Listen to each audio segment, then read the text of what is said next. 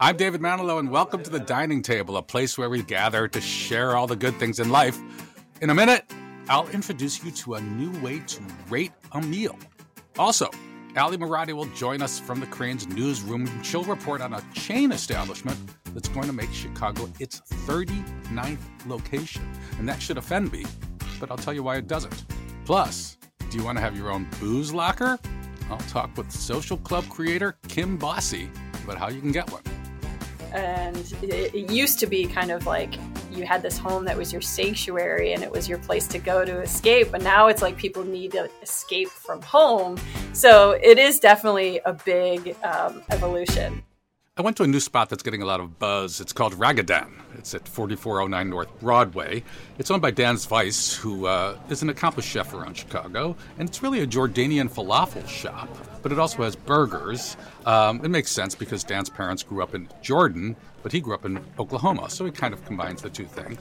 And the first time I went, I picked up a couple sandwiches to go. Uh, they have a 15 minute parking right in front from where you put your flashers on. I think there's three spots. I got a fried eggplant sandwich with hummus and egg and pickles.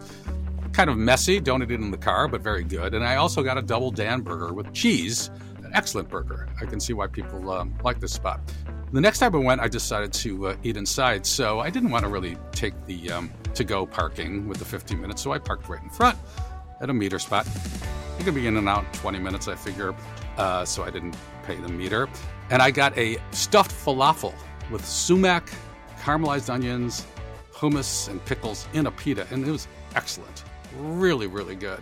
As I predicted, I was in and out of there in 20 minutes. I hopped onto Lakeshore Drive, and then I saw the familiar sight of a orange Chicago parking ticket flapping on my windshield that I didn't even notice.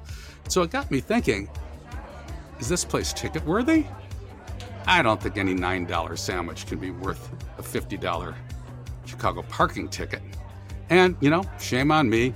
I don't know why they're giving me a ticket on uh, Broadway and Montrose in 20 minutes, but welcome to the big city. But I will say, I could be wrong about places being ticket worthy because about 10 years ago, I was on Lower Wacker retrieving my towed car. It's not a fun place to be. People are generally angry, except for the woman in front of me who was paying her fine, peeling out cash. And she had a to go bag from Maggiano's. And the cashier looked at the woman and said, Oh, are you coming from lunch? She goes, Yeah. It was so fantastic. In fact, it was worth even getting my car towed. So she's saying Maggiano's is tow worthy. That's some food love right there. Food and restaurant reporter Ally Marotti joins me now to talk about the latest in the food scene. Hey, Ally, how's it going? It's going great, David. How are you? I'm great. You know, I've been noticing like a trend lately. It's the arrival in Chicago of the mini chains. So, sure, there's been like chains that have come forever from all over the country. But now I see this this kind of new trend that there's these places that are starting in Austin or Miami or LA or New York, and there's only a few of them, and they're coming to Chicago. And you have one to report on that's coming to uh, Wrigleyville. I do, yeah. So Alamo Drafthouse Cinema is opening its first Chicago location in Wrigleyville on January 27th. And if you don't know Alamo Drafthouse, it got started in Austin in 1997, built up a reputation around the country as a place that, you know, they serve from scratch food. Their uh, servers sort of dress like ninjas and all black so they can sneak in with your food and not disrupt your movie watching. Um, but you order your food and drink, it gets delivered right to your seat and you eat it and drink it during. That's something that we see in other movie theaters nowadays, but this was started in 1997, which I think puts into perspective a bit. But um, this will be the 39th location for Alamo Drafthouse. Wow. And, you know, I asked him why Wrigleyville. So the founder, his name's Tim League. And he said that they've been eyeing Chicago for a very long time because it's such a big city. You can have a, a really diverse platform of films from foreign films, documentaries, indies, blockbusters, etc. It works really well in big cities like Chicago, which has a great film audience. But Wrigleyville was not necessarily of his choosing. And what happened there is that Cinemark built the space uh, COVID 19 basically shut them down. They never opened in there. And so Alamo Drafthouse was basically able to come in and they didn't have to build out a whole new theater. There was already a kitchen there, there was already a bar there. They're able to use that. The interesting slash fun part, I think, is that all these Alamo Drafthouses have their own cocktail bars, which again, not super unusual nowadays. I know Logan Theater, for example, has its own bar, so you can go have a debrief after your movie. But this one's going to be themed like an 80s movie rental store, and you can actually rent movies in there. You can v- VHSs and DVDs. Love it. Yeah. That's So- that's wild. And then the cocktails will be themed as such. So they were ahead of the times as far as like people just staying home and watching Netflix or whatever. I watched a movie last night. I watched Tar, which is brand new. I heard it's gonna be nominated for Academy Award or whatever. You know, rented it for five ninety nine, I think. Sat at home, watched the two hour movie. It's interesting. How often do you go to movie theaters? That's my question to you. I love going to movie theaters. I've cut way back since the pandemic, though, for sure. But I will do the thing like I'll pay 20 bucks to rent a movie if it's a new movie, like The Banshees of Inisherin, you know, that one that came out. Mhm. Uh, we did that. I think we paid, I don't know, 15 bucks or something to rent it. Um, but we make an evening of it, you know, you make make yourself dinner, open a bottle of wine, that sort of thing. But to, to our point, right, that we're making here about these new habits we've all developed since the pandemic, theaters in general had a really rough go of things during the pandemic. AMC Entertainment in 2020, they reported a net loss of $4.6 billion. Right. Even at the end of 2021, which was two years into the pandemic, right? More than 600 cinemas around the country were still closed. It's a lot. Now, I don't know what the latest number is, how many of those have reopened, how many went out of business, but Alamo Drafthouse's revenue is at about 75 or 80% of 2019 levels. So, not fully recovered there. The founder's optimistic. You know, he says that 2023, there's a great slate of films coming out, and they do interesting things where some of the food specials might be themed for the movie. They don't do trailers at the beginning. So if you're going to watch a Marvel movie, maybe they'll fill you in on what's gone on in the Marvel universe, like a little movie summary or whatever. Um, so he was saying, we don't view streaming as our enemy. Our real competitors are comedy clubs and restaurants, etc., things that get you out of the house. So I thought that was an interesting perspective that I don't know if other movie theaters are taking this nowadays too, where it's like, we're not going to be the ones that get you out of the house. If you're going to come, you're going to come. We just want to make sure you come to the movies instead of Second City or whatever. Right. And they're offering a social experience too. And they're offering something like one stop shopping and something cool. And it, it sounds like a place that a a lot of Chicagoans will just try. And if they like it, they'll go back. Well, I think there's a lot of people here too that like have lived in Austin before or are familiar with the brand. This is the 39th location. So they've got Yeah. locations all over the country. You know, I was talking about the mini chains, you know, last week on, on the podcast I did two ramen restaurants, Q Ramen and Rockin' Ramen. Q Ramen's out of New York. But I've also last week I was at Yardbird, which started in Miami. That's on Wabash. There's Planta Queen, which is in Toronto and Miami. It's a vegan mini chain. The Jose Andres restaurants, they're all over the place. And then there's two new ones that are both coming that are 17 course omakase sushi restaurants. One's called Sushi by Scratch, and that's out of LA, and one's called Sushi Bar, which is also out of Austin, that are coming to Chicago soon. So it just, I, you know, I remember years ago, you know, you'd you'd get Fogo de Chao or you, you know, you get Capital Grille, you get places like that that have, but but the smaller ones, the ones that like used to come out of New York and Chicago would be like their second location, they were not welcomed with open arms. And I think some of these kind of are. I don't know if it's Instagram. I don't know if it's, you know, just you want to go to the hot new places. But I do think something's changing in town where you're seeing a lot more of these. First of all, Chicago is always a top destination for these places. Whenever I write about these places that they're opening their first location in Chicago, I always ask the why Chicago question. And it's sort of like a duh question, right? This is the third largest city in the country. We've got really diverse population, really interesting neighborhood scenes, you know, a lot of people with disposable income, et cetera, et cetera. Um, really great restaurant scene for that matter. Everybody feels really lucky to come to Chicago. And I think you're right about this. And this was a conversation I had when I was writing about the cookie place that just opened over in Fulton Market. I'm blanking on the name right now. Oh yeah, I know the with the giant cookies. Yes, with the giant cookies, uh, Levain Bakery. hmm to your point, Instagram famous. They were selling in stores, but ended up pulling that back because of inflation because the price got so high.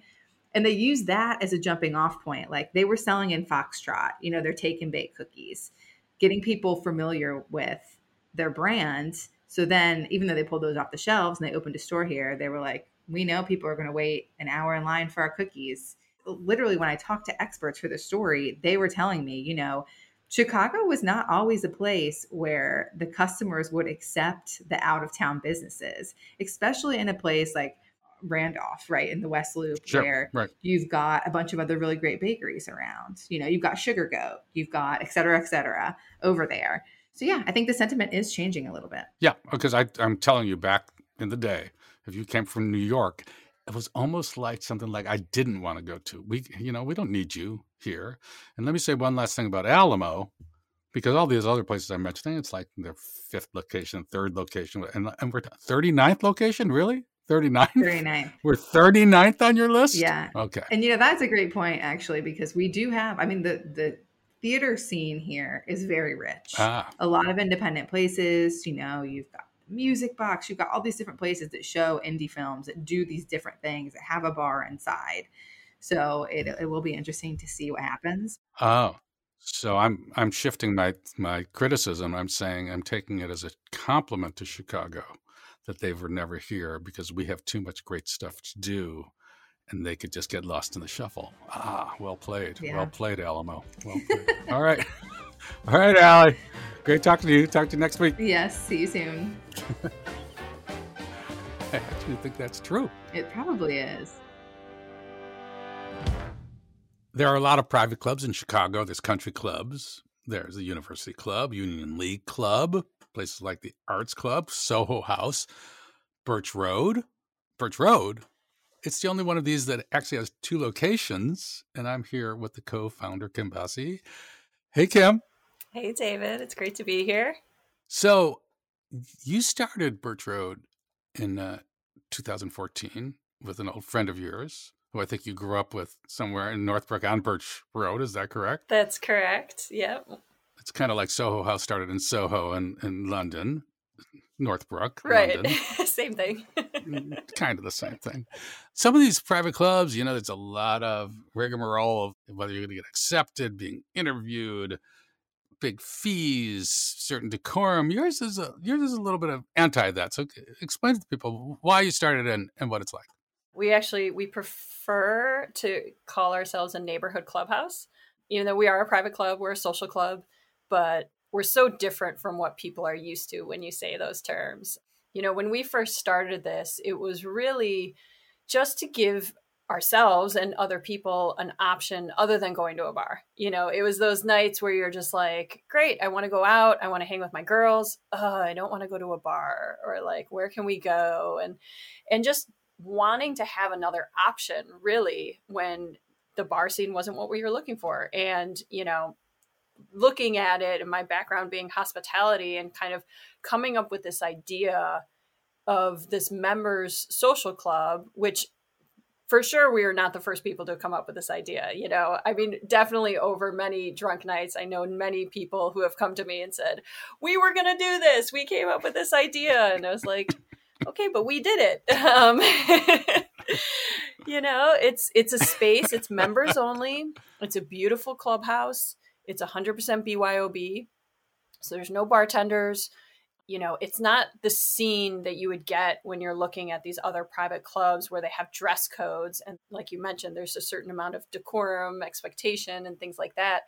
Where it's a lot of those clubs it's really about who you know to get in kind of thing. Like for us i always tell people like join birch road for yourself. Like we're neighborhood clubhouse. Members fingerprint in so they can come in anytime. They can bring in guests they have their own locker that they stock with their favorite wine or spirits and the club is always ready for them so if they want to pop in to work for a little bit we've got coffee you just help yourself you know if you're coming after dinner if you're with friends you can pop by the club open a bottle of wine you just go to your locker and open the bottle of wine like you don't really need a bartender for that It's it's you know it's very chill, right? People are very comfortable. And you said you're hanging out with the girls, even though it's women owned, it's for everyone. And, and tell me a little about uh, your demographics. You have from the 20s to the 70s members, right? That's accurate. Yeah. We do have a really wide range of members from all over the city, all walks of life. We do have a number of people, you know, in their 20s up through 70s, and they all kind of just have the same perspective of like, you know, I, I enjoy being out and I enjoy meeting people and I enjoy having a bottle of wine with friends, but you know, I don't necessarily always want to be in a bar for that. And that's just something that applies to a lot of people, but we are very mixed, 50-50 male female, 50-50 coupled versus single.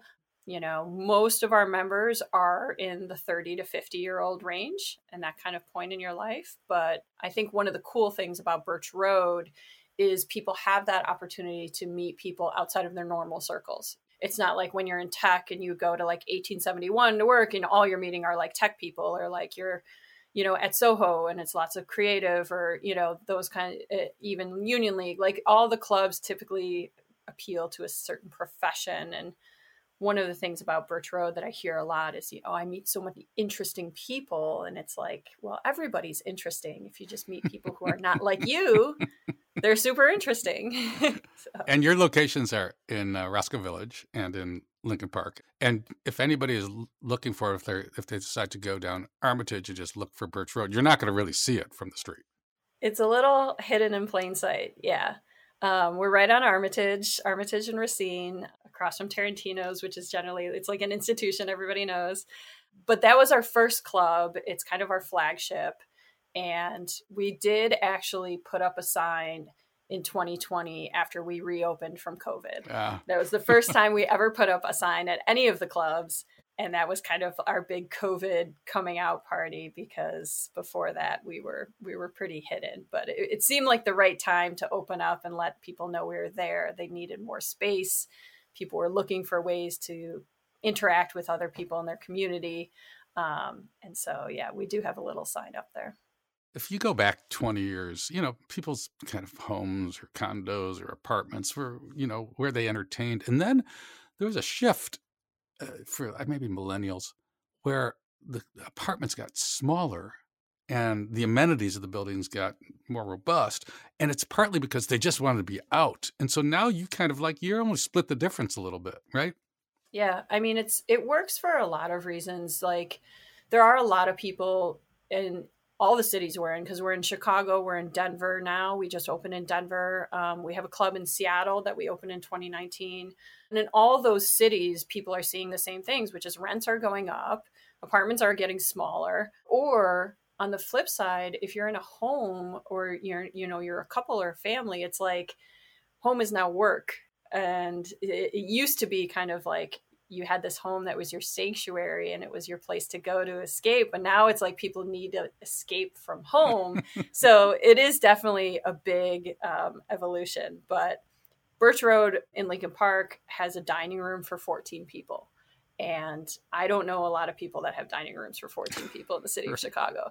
And the members can use that anytime. They just right. they book it. There's no additional cost. You know their membership like that's what the club is there for. Like I like to say it's it's it's a way to really continue and engage your social life without continuing to have to like spend spend spend.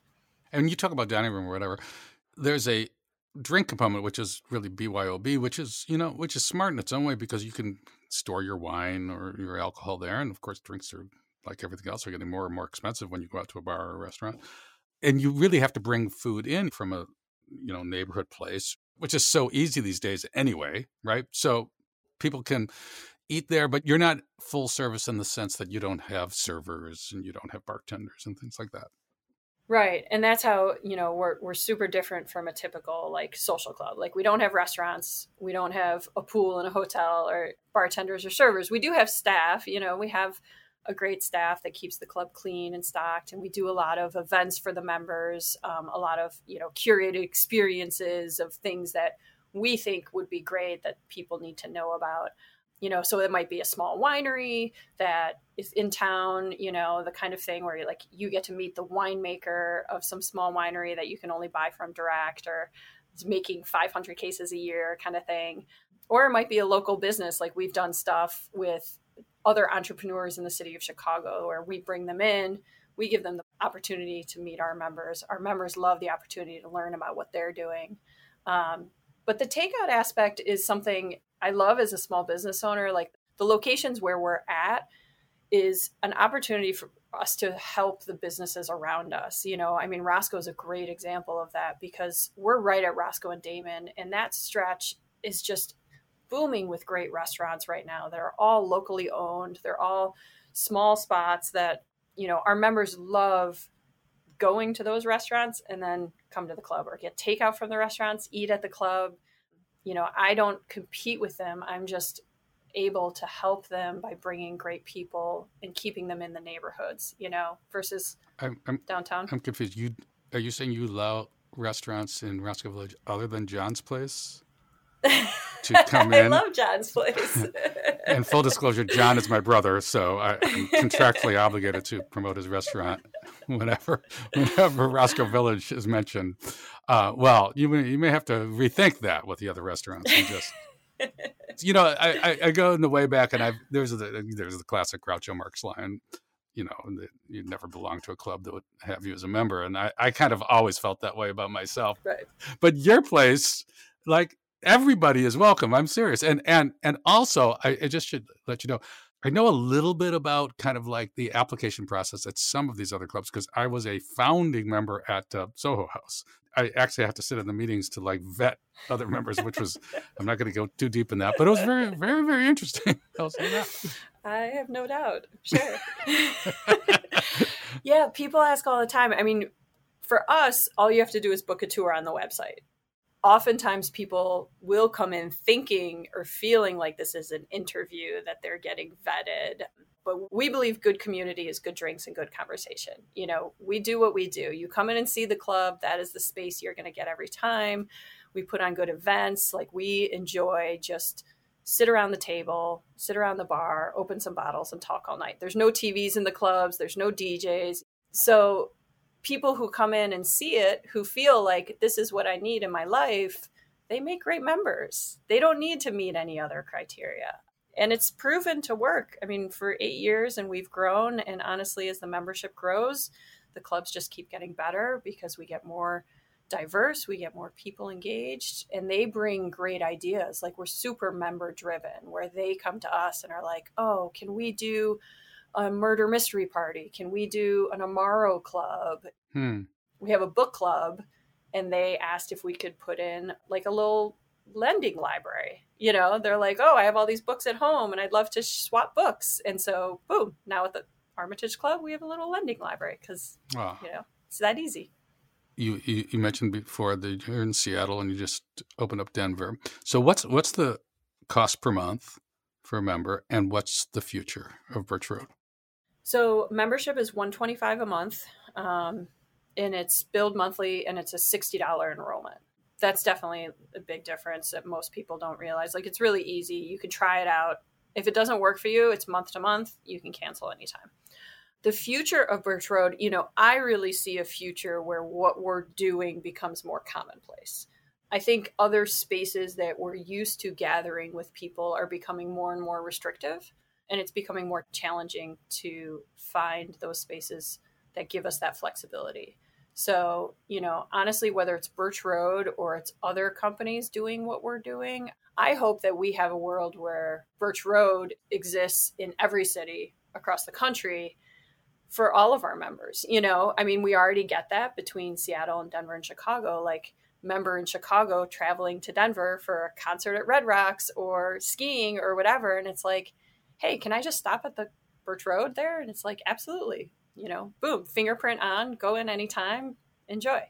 So having that opportunity for the members wherever they might be going um, is what I would love. It's great. It's it's very inclusive versus exclusive. Yes, yes. And I think a lot of those original clubs were in some ways were built on exclusivity. Yeah, I mean there's a difference between providing a member community and we give like curated experiences versus like a curated community, which I think is what a lot of other clubs are founded on. I mean, I think, you know, democratization of the private club experience is kind of our bottom line mission that having a, a place where you feel like you belong makes everybody happier. so we want to just bring that to more people. Well, congratulations, Kim, because I knew you back before the Birch Road days. That's true. And and and I think the vision is great and the execution is great and you know, I think more to come. So, I'm going to ask you a few questions now that I ask everybody. Tell me one thing that you love. Oh, such a loaded question. Um I mean, you know, I love my kids, of course. yeah. Let me start this again. Tell me something other than your family that you love. I, I love to travel. I love that experience of kind of getting out of our regular circle and routines and experiencing something new and discovering the food and people and culture there. Um, if I could do nothing else for the rest of my life, it would definitely be travel. And tell me one thing that you really cannot do without in the kitchen. Oh, I love my little egg skillet.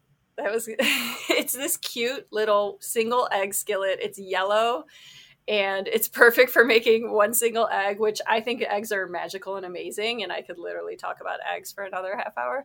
But I like to put an egg on everything. Like can't live without it. Yeah. I love that. Have you ever had fresh eggs like Yes. Yes. They're unbelievable. Unbelievable. And fresh duck eggs, honestly, are even better. Ooh. I know they start to carry duck eggs in the grocery stores, but they're not the same as duck eggs from the farm. Have you ever gotten like them in on a farm and they're warm and you put them in a little cloth and then you and the yolks are incredibly orange? Yes, it's a sauce in itself. Nature.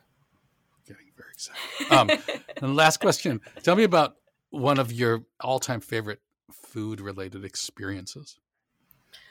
Well, one that really stands out for me is is fairly recent. We've we've done a couple of travel with the members where we've organized some trips, and and the last one we did was to Willamette Valley, which was amazing. And that's in it's outside of Portland in Oregon. We took about sixteen members from Seattle and Chicago. This was before Denver was open, and did a bunch of wine tours. I mean, it was a fantastic long weekend, and we went to a place called um, Middle Ground Farms and they have a kitchen there. One of the barns is converted into a huge like display kitchen and we went there.